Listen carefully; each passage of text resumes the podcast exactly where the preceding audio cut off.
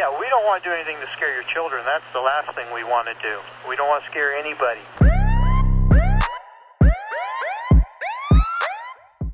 سلام به پادکست آخرین شاهد روایتی داستانی از پرونده های جنایی واقعی خوش اومدید من مهدی پورباغی میزبان شما در این پادکست هستم و هشتمین اپیزود از پرونده چارلز منسون ستاره راک رو تقدیمتون می‌کنم این پرونده حاوی خشونت تصاویر و حوادث آزاردهنده مسائل جنسی و سوء مصرف مواد است و برای افراد کمتر از 16 سال یا افرادی که سابقه بیماری های قلبی یا آسیب های روانی دارند اصلا مناسب نیست. هیچ یک از عقاید، باورها و آموزه های مطرح شده در این پرونده توسط پادکست آخرین شاهد تایید، تشویق یا توصیه نمی شود.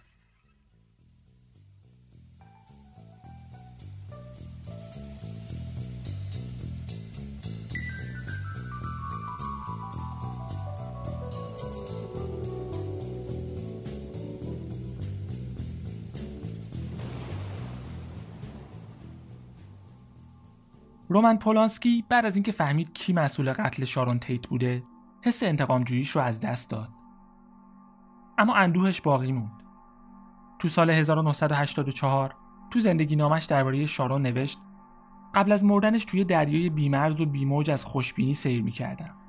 بعد از شارون هر وقت می‌خواستم از چیزی لذت ببرم احساس گناه می‌کردم. البته رومن پولانسکی خیلی زود برای فراموش کردن اندوهش به روال عادی زندگیش برگشت. اما از این احساس گناه می‌کرد که چرا اون شب پیش شارون نبود. چون مطمئن بود اگر اون شب تو خونه بود به همراه ویچک زورشون به قاتلایی که بیشترشون دختر بودن می‌رسید. رومن به این نتیجه رسیده بود که چیزی تو لس آنجلس براش نمونده.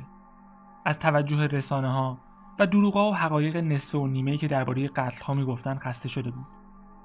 فکر می‌کرد تو اروپا حداقل می‌ذارن به حال خودش باشه. اما اشتباه می‌کرد. تو پاریس پاپاراتزیا ریختن سرش و تو سوئیس وقتی می‌خواست عضو یک کلوب انحصاری بشه به خاطر اتفاقات لس آنجلس درخواستش رد شد.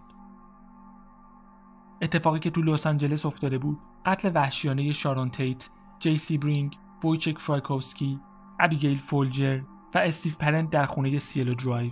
و لینو و روزماری لابیانکا در ویورلی درایو توسط پیروان چارلز منسون بود که پلیس بعد از گذشت چند روز از قتلها با وجود سرنخهایی که چارلی و خانوادش فکر می‌کردن تو صحنه‌های جرم باقی گذاشتن هنوز به همدیگه و همینطور به قتل گری هنمن ربط نداده بود. قتلهایی که قرار بود یه جنگ آخرالزمانی و قیام سیاه پوستا علیه سفید پوستا رو شروع کنه. اما طبق نقشه پیش نرفت و فقط به یه صفحه سیاه و تاریک از تاریخ و مستاقی از ظرفیت انسان برای نمایش علنی وحشیگری و جنون تبدیل شد اما چارلی فکر می‌کرد کار تموم شده و دنبال اجرای مرحله بعدی داستان تخیلیش بود در هشتمین اپیزود از پرونده ستاره راک به بیابونهایی میریم که پیروان چارلی قرار بود دروازه های شهر زیرزمینی رو در اون پیدا کنند.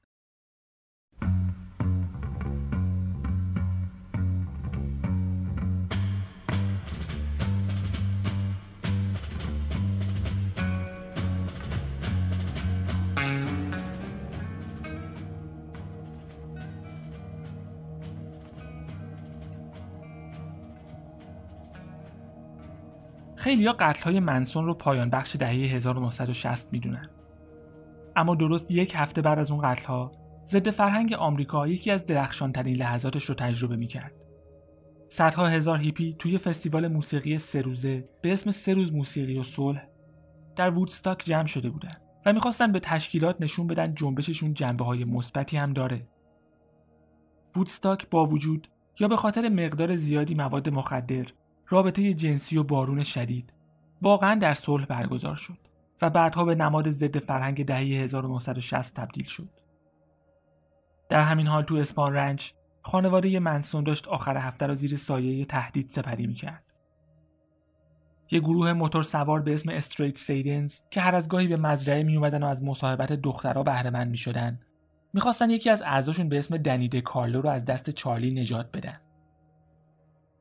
دنیده کارلو مدت زیادی تو مزرعه زندگی کرده بود و چیزای زیادی درباره چارلی و خانوادش می‌دونست و چارلی نمی‌تونست به این راحتی ها بذاره بره چارلی تونسته بود یه مدت موتور سوارای عصبانی رو با مواد و دختراش سرگرم کنه اما جمعه شب یه گروهشون به مزرعه اومده بودن تا هر طور شده دنی دکارلو رو آزاد کنن. چارلی بهشون گفت چند تا تکتیر انداز تو تاریکی شب کمین کردن و اگه دست دست با خطا کنن بهشون شلیک می‌کنن. و ظاهرا استریت سیدنز اونقدر رو هم که نشون می‌دادن گردن کلوف نبودن. و همین تهدید چارلی اینقدر براشون ترسناک بود که عملیات آزادسازی رو نیمه کاره رها کنن.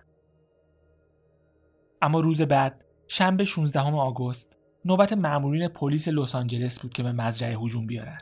چون فکر می‌کردن یه تشکیلات سرقت ماشین تو مزرعه اداره میشه. پلیس چندین ساعت تو مزرعه مشغول کند و کاو بود تا تمام ماشینا و دونباگیا و تمام افرادی که این طرف و اون طرف مخفی شده بودن را پیدا کنه. چارلی جای خوب برای مخفی شدن پیدا کرده بود و آخرین نفری بود که با دستبند سوار ماشین پلیس شد. وقتی بهش گفتن به خاطر سرقت دستگیر شده یه نفس راحت کشید.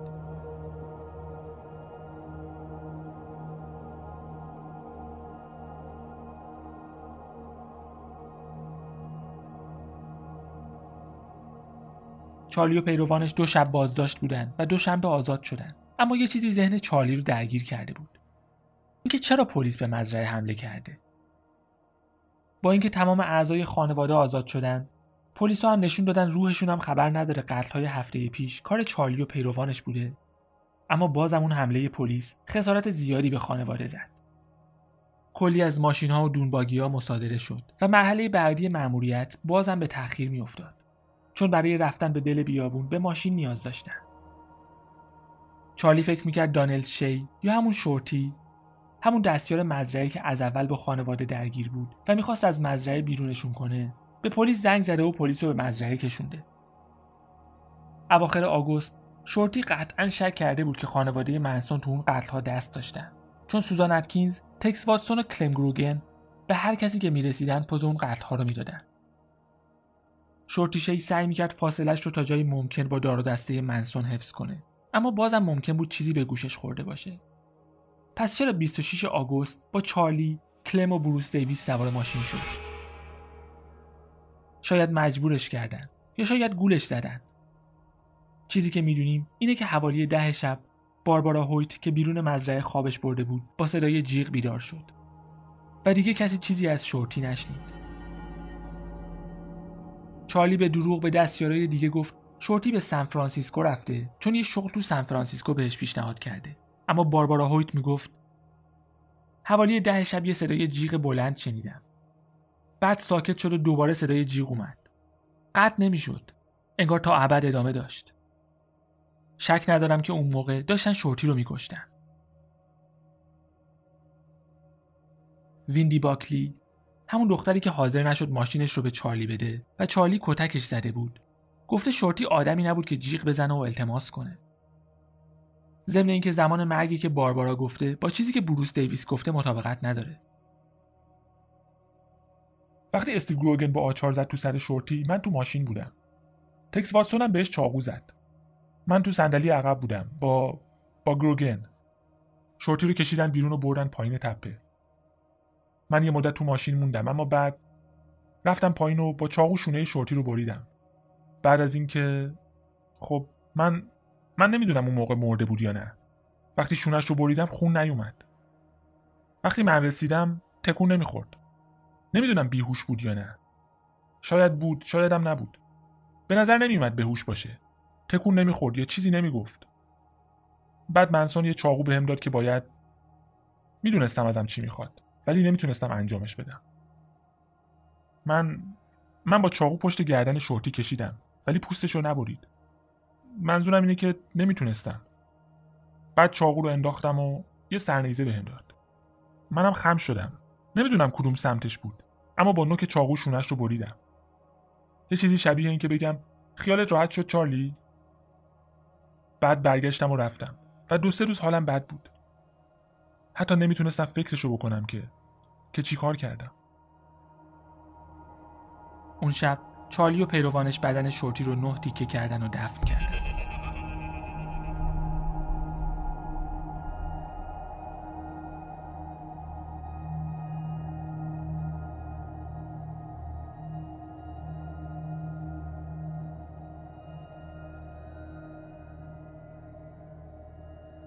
چند روز بعد از قتل‌های نهم و دهم آگوست لیندا کاسیبیان احساس می‌کرد دیگه تحمل درام چارلی رو نداره. وقتی چارلی ازش خواست با یکی از ماشینا بره ملاقات بابی بوسولی تا مطمئن بشه بابی خبرچینی نمی‌کنه لیندا دخترش رو تو مزرعه ول کرد و خودش با ماشین به نیومکسیکو جایی که شوهرش زندگی می‌کرد فرار کرد.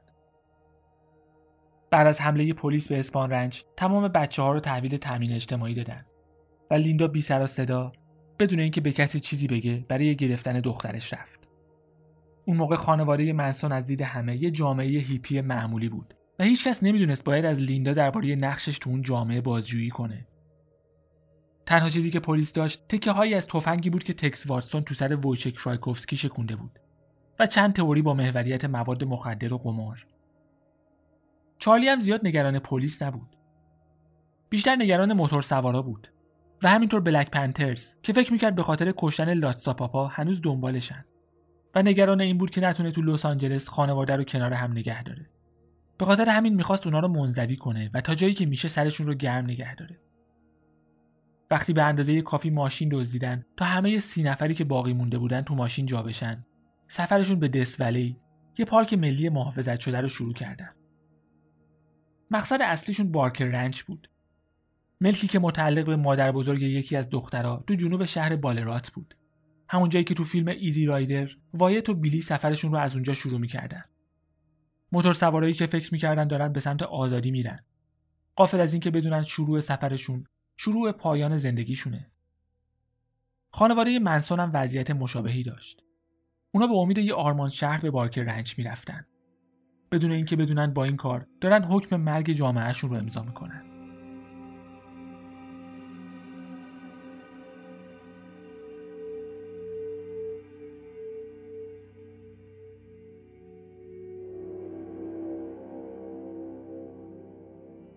قبلا چند نفر از اعضای خانواده مدتی تو بارکر رنچ مونده بودن و چارلی هم می‌خواست از بارکر رنچ به عنوان مرکز عملیات استفاده کنه.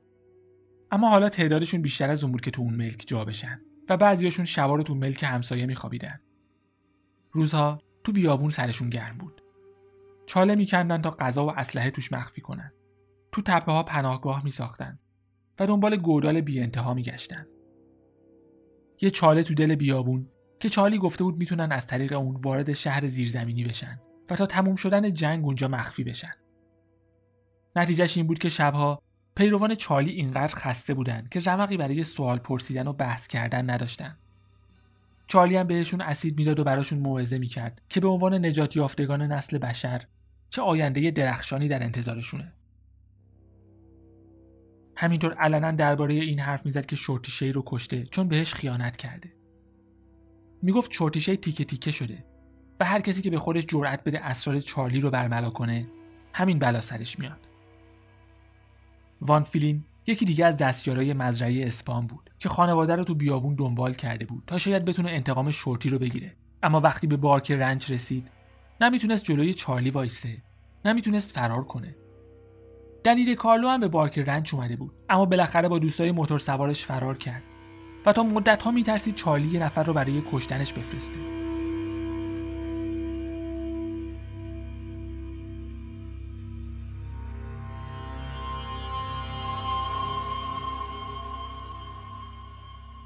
برخی از اعضای خانواده که تو قتلها مشارکت نداشتن تازه داشتن متوجه عمق فاجعه می شدن. بعد از اینکه به بیابون رفتن و چارلی و سوزان سراحتا و با کلی شاخ و برگ داستان رو تعریف می‌کردن. باربارا هویت و کیت لوتسینگر تصمیم گرفته بودن خانواده رو ترک کنن اما تو دل بیابون و وسط ناکجا آباد احساس می‌کردن جایی برای رفتن ندارن باربارا هویت بالاخره به همراه یه دختر دیگه به اسم شری کوپر از بارک رنج فرار کردن 16 ساعت تو بیابون راه رفتن تا خودشون رو به یه خیابون رسوندن و تونستن با یه سواری مجانی به لس آنجلس برگردن. باربارا رفت پیش مادرش و انقدر میترسید چارلی بیاد سراغش که شبا بیدار میموند و با چاقوی آشپزخونه کیشیک می‌کشید.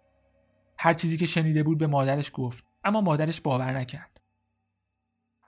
حداقل وضعش بهتر از شری کوپر بود. 16 نوامبر 1969 جسد یه زن تو مال هالند درایو پیدا شد.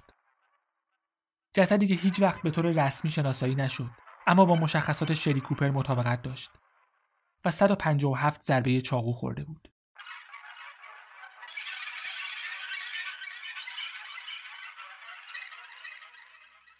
چارلی دوتا از پیروان مردش رو هم از دست داده بود. بروکس پاستن و پل واتکینز به جامعه رقیب چارلی به رهبری یه نفر به اسم پال کراکت ملحق شده بودن. پال کراکت یه ساینتولوژیست بود که پیروانش تو بیابون دنبال طلا میگشتن. چارلی اول سعی کرد با ترسوندن پل کراکت از جنگ قریب الوقوع اونو عضو خانوادش کنه. اما ایده Helter Skelter حتی برای یه ساینتولوژیست که تو بیابون دنبال طلا میگشت هم زیادی عجیب بود. چارلی هم مجبور شد به نقشه دومش متوسل بشه و از وان فلین خواست وفاداریش به خانواده رو با کشتن پل کراکت ثابت کنه. وان فلین هم از این فرصت برای فرار استفاده کرد و به پل کراکت پناه برد. خانواده منسون تو اسپان رنج خیلی خوب پیش می‌رفت.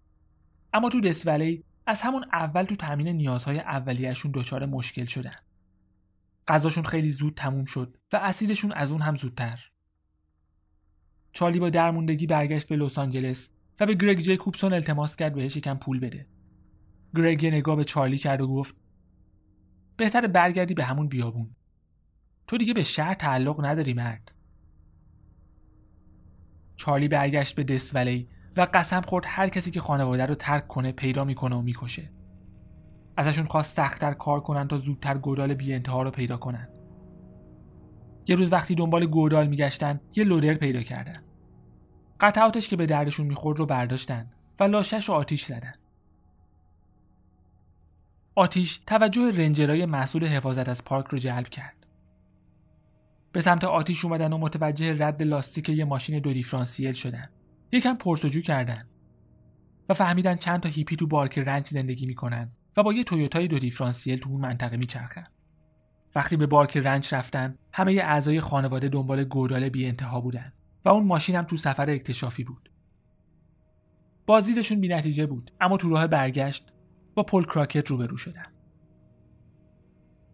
ازش پرسیدن چیزی درباره هیپیایی که تو بارک رنج زندگی می‌کنن و یه تویوتا دارن می‌دونه و کراکت خیلی چیزا می‌دونست. از اینکه کلی مواد و سلاح دارن و روابط جنسی دست جمعی دارن تا اینکه تو بیابون دنبال یه گودال بی انتها میگردن که اونا رو به یه شهر خیالی می‌بره تا موقع حمله سیاه پوستا توش مخفی بشن. کراکت گفت همشون این داستان رو باور کردن چون رهبرشون اینو گفته و متقاعدشون کرده یه چیزی شبیه مسیحه. همینطور گفت چارلی مدام به این افتخار می‌کرده که آدم کشته. گفت چارلی دیوونه است و بیشتر حرفاش رو نمیشه باور کرد. اما وقتی میگه آدم کشته باور می‌کنید.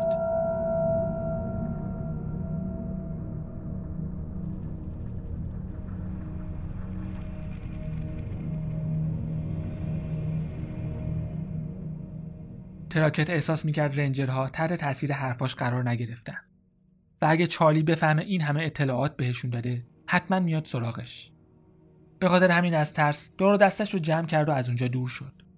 اما رنجرها اینقدر چیزای عجیب و غریب شنیده بودن که تصمیم گرفتن دوباره به بارک رنج بیان. این بار هفت دختر جنده پوش و نیمه برهنه رو دیدن که تو مزرعه میچرخیدن. دلیلی برای دستگیر کردنشون نداشتن. بعد تویوتا رو پیدا کردن. پلاکش رو یادداشت کردن و با این خیال که دارن تله می‌ذارن چند تا از قطعاتش رو برداشتن تا ماشین روشن نشه. اما تکس واتسون داشت از لای بوته ها نگاه می‌کرد. بعد از رفتن رنجرها رفت سراغ ماشین. با قطعات یه ماشین دیگه درستش کرد و یه جای دیگه مخفیش کرد. چارلی بعد از اینکه خبر رو شنید یه تفنگ ساچمه‌ای به تکس داد و گفت تو زیر شیروانی ملک کناری کیشیک بکشه و اگه رنجرها رو دید بهشون شلیک کنه. یه ماه از اومدن خانواده به دسولی و تقریبا دو ماه از قتل‌های تیتلا بیانکا میگذشت و پلیس هنوز متوجه ارتباط قتل‌ها به همدیگه و به چارلز منسون و خانوادهش نشده بود. اما تکس واتسون فکر می‌کرد پلیس به خاطر اون قتل‌ها دنبالشونه. وقتی تو زیر شیروانی منتظر بود تا مامورین پلیس از راه برسن و بندازنش پشت میله های زندان با خودش فکر کرد تو این بیابون دارن چیکار می‌کنن بعد از این همه گشتن چرا هنوز گودال بی انتها رو پیدا نکردن؟ چارلی نباید می‌دونست اون گودال کجاست. تکس تو همون جا و همون لحظه تصمیم گرفت دیگه به حرفای چارلی گوش نکنه. از زیر شیروانی پایین اومد و سوار یه استیشن شد. رفت به سن برناندینو و به والدینش تو تگزاس زنگ زد. یه ماه بعد نگران شده بود که شاید حرفای چارلی واقعا درست بوده و شاید هلتر اسکلتر واقعا اتفاق بیفته. اما وقتی به بارکر رنچ برگشت اثری از خانواده نبود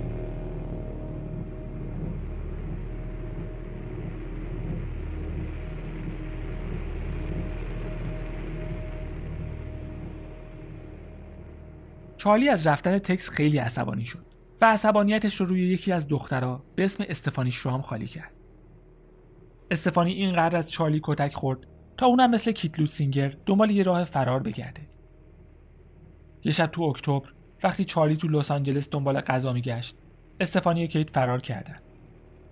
نمی‌دونستن دارن کجا میرن و تو بیابون تاریک گم شدن. وحشت کرده بودن. می‌دونستن به محض اینکه آفتاب در بیاد میان دنبالشون.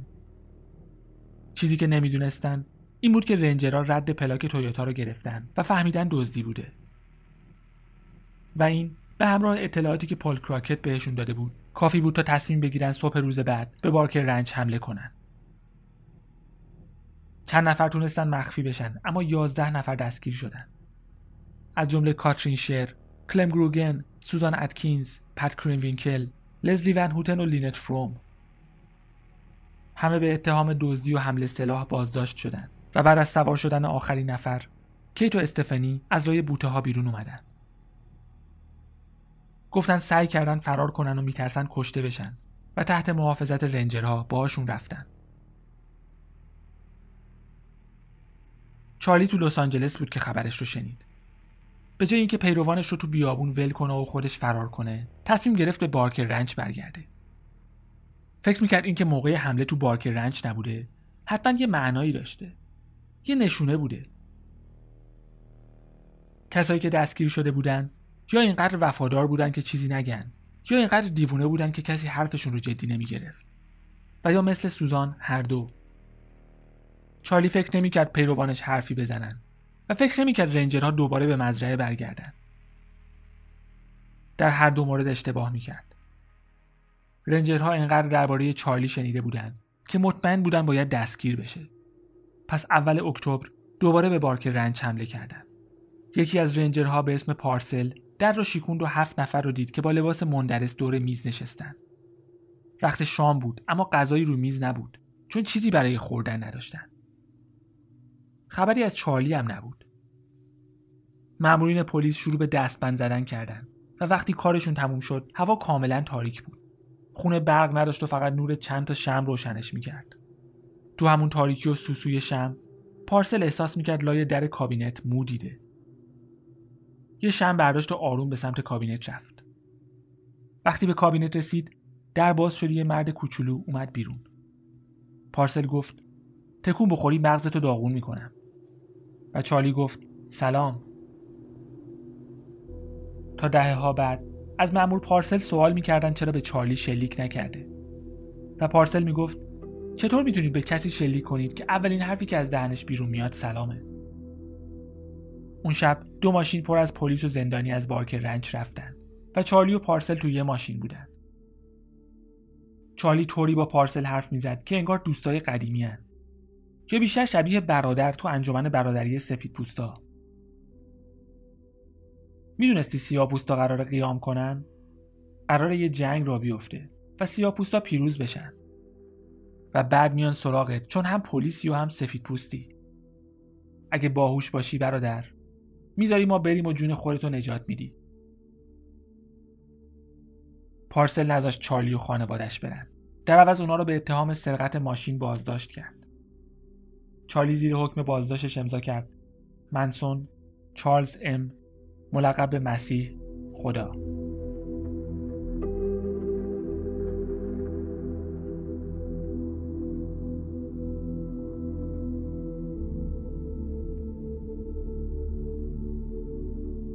27 عضو خانواده دستگیر شده بودند.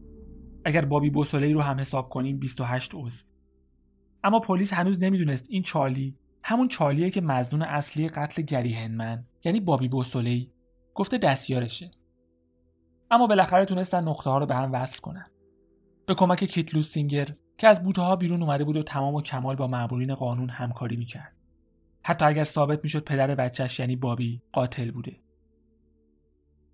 کیت هر چیزی که درباره گری هنمن می‌دونست به پلیس گفت. از جمله داستانی که سوزان تعریف می‌کرد و مدام می‌گفت به پای یه نفر چاقو زده. کسی به پای گری هنمن چاقو نزده بود.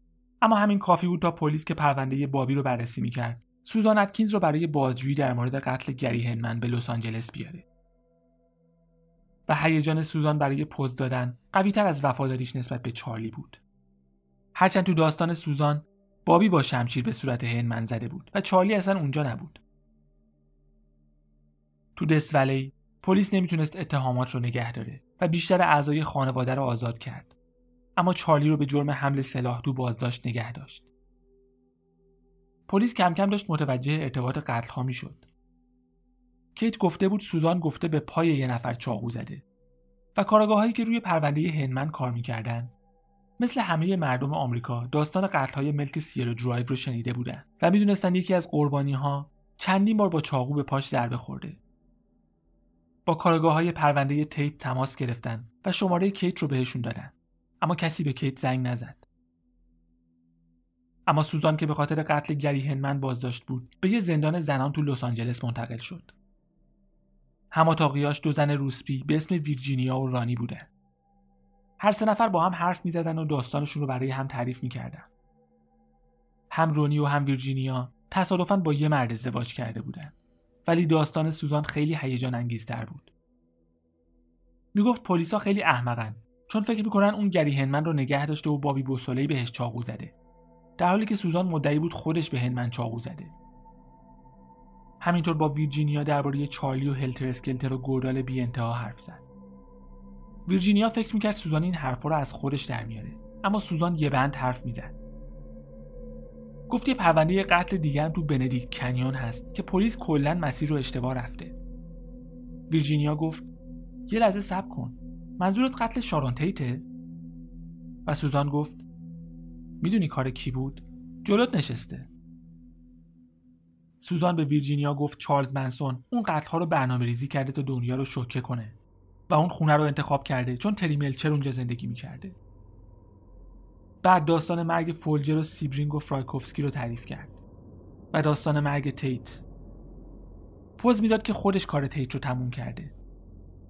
می‌گفت شارون تیت برای اینکه نکشنش التماس کرده و سوزان حوصلش از گریه و زاری شارون سر رفته و بهش چاقو زده.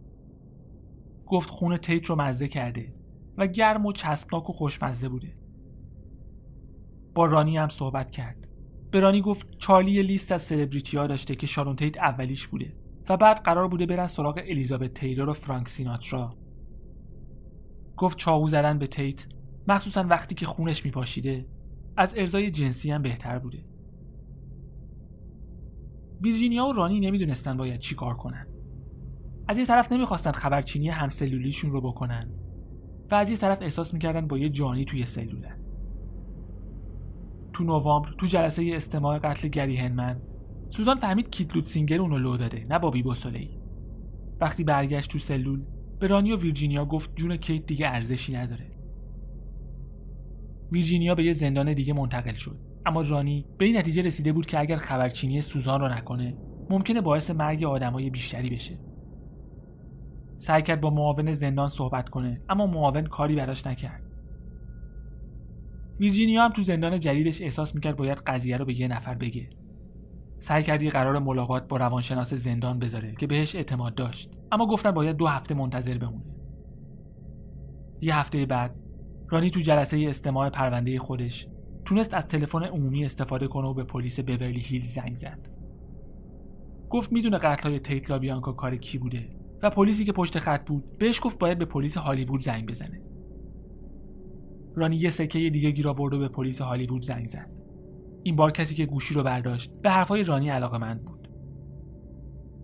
همون موقع به لطف سرنخهای کیت لوتسینگر پلیس لس آنجلس داشت مصاحبه مفصل با دنیر کارلو انجام می‌داد که یکی از اعضای گروه موتورسوار استریت سیدنز بود و گفته بود هر چی بدونه میگه به شرط اینکه ازش محافظت بشه.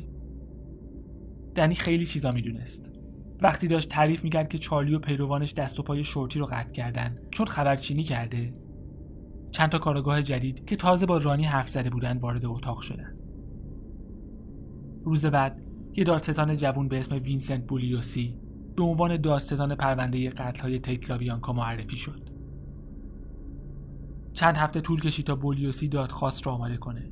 اما اول دسامبر پلیس لس آنجلس توی کنفرانس خبری اعلام کرد پرونده قتل‌های تیت لابیانکا حل شده. یونایتد پرس نوشت فرقه هیپی مظنون به قتل شارون تیت. و لس آنجلس تایمز نوشت کشتار تیت در ارتباط با کینه‌جویی علیه پسر دوریس دی تو یک سال بعد تقریبا تو تمام روزنامه های آمریکا تقریبا هر روز یه چیزی درباره چارلز منسون نوشته شد. چارلی بالاخره توجهی که می‌خواست رو به دست آورد. اما به شکلی که شاید فقط خود چارلی می‌تونست.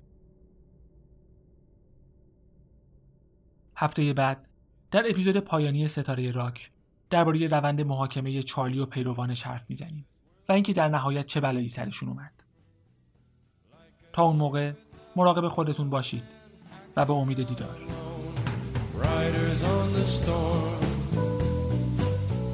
There's a killer